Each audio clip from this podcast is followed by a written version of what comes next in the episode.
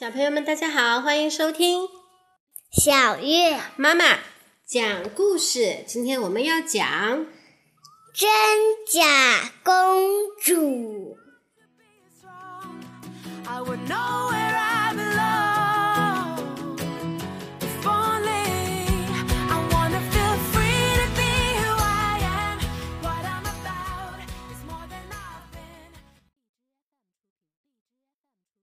很久以前，在一个遥远的国度，发生了一件意想不到的事情。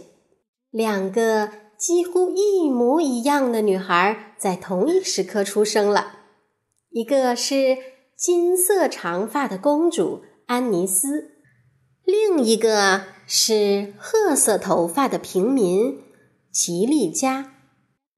安妮斯公主过着优越的生活，她有许多漂亮的衣服，但是她要不停地参加各种舞会和晚宴，没法按自己的意愿生活。齐丽佳在卡普夫人的服装店里做衣服，为了还清家里的债务，她不得不从早到晚忙碌。王室顾问伯明察一直以来都在盗取王室金矿里的金子。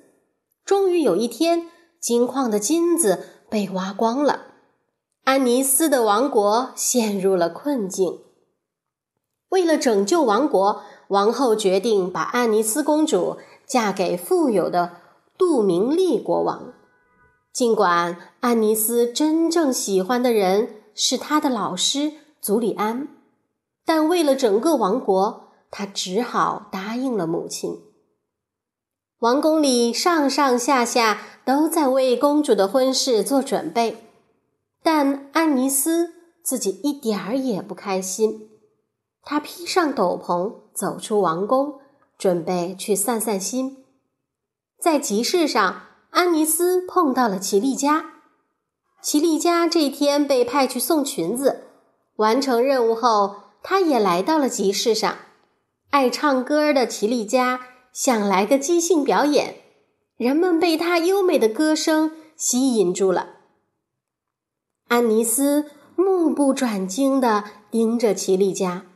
他难以相信这个女孩和他如此相像。一曲终了，齐丽家的小猫叼着一只罐子，开始收演出费。安妮斯公主郑重地向罐子里放了一枚金币。齐丽佳抬起头来，看到安妮斯，她也惊呆了。我们长得真像，我叫安妮斯，你呢？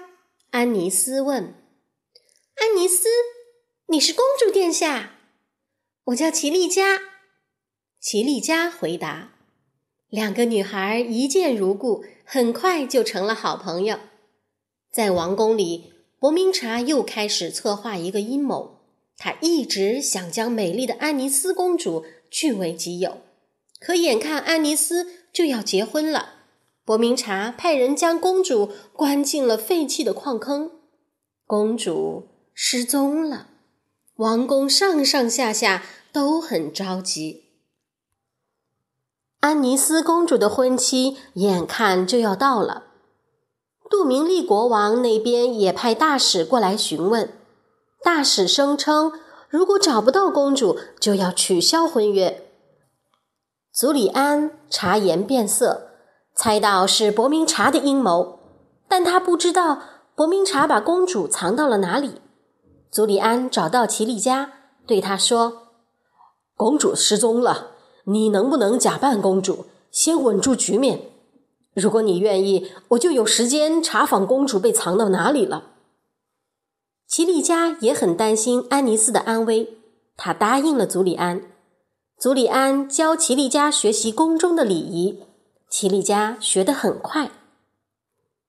祖里安把齐丽佳带到王后面前。对她说：“公主回来了。”王后高兴极了，伯明察却大惊失色。他跑到关押公主的矿坑，发现公主不见了。原来安妮斯设计逃走了，但当他回到王宫时，守卫却不让他进去。我是安妮斯公主，你敢不让我进去？安妮斯公主生气地说：“你是公主，哈哈哈！我刚刚还看见公主和王后在一起呢。”守卫将安妮斯赶走了。安妮斯正在想办法如何回到王宫，却遇到了卡普夫人。卡普夫人把她当做了奇丽佳，将她锁在了服装店里。安妮斯想到一个主意。他把自己的戒指挂在卡普夫人服装店的标签上，让自己的小猫把它们带到王宫。可是，安妮斯的戒指落到了伯明察手中。伯明察赶到卡普夫人的服装店，把公主再次关进了废弃的矿坑。这次，他还把祖里安也抓了起来，和公主关在一起，在王宫。齐丽佳还不知道这一切，她正享受着公主的生活。这天，杜明利国王前来拜访他。齐丽佳美妙的歌喉和朴实的个性吸引了国王，他们一见钟情。伯明察回到王宫，指着齐丽佳说：“她是个假公主。”随后，他拿出公主的戒指，对王后说。这个女孩和祖里安合谋造反，他们把公主埋了，埋在了矿坑里。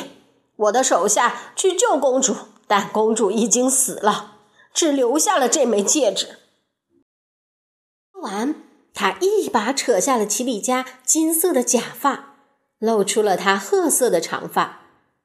齐丽家被关进了地牢，在地牢里，齐丽家唱起了柔美的催眠曲。让监狱守卫昏昏欲睡。接着，他用自制的钩子偷走了守卫的钥匙，打开了牢门。这时，一个全副盔甲的卫兵将他带出了地牢。他是杜明利国王。杜明利相信齐丽佳是个善良的女孩，所以赶来救她。在矿坑里。安妮斯和祖里安也在积极想办法自救。他们发现矿坑里有水迹，祖里安用铁锹用力敲打着岩石，水越来越多，将他们拖出了矿坑。这时，安妮斯发现矿坑里有许多水晶矿石，这可是一笔巨大的财富。两对年轻人都逃了出来。他们揭穿了伯明察的阴谋，将他赶出了王国。安妮斯公主派人将矿坑里的水晶矿石全都挖了出来，再提炼水晶，为王国积累了大量财富。四个月后，两对年轻人举行了盛大的婚礼，他们每个人都找到了自己理想的归宿。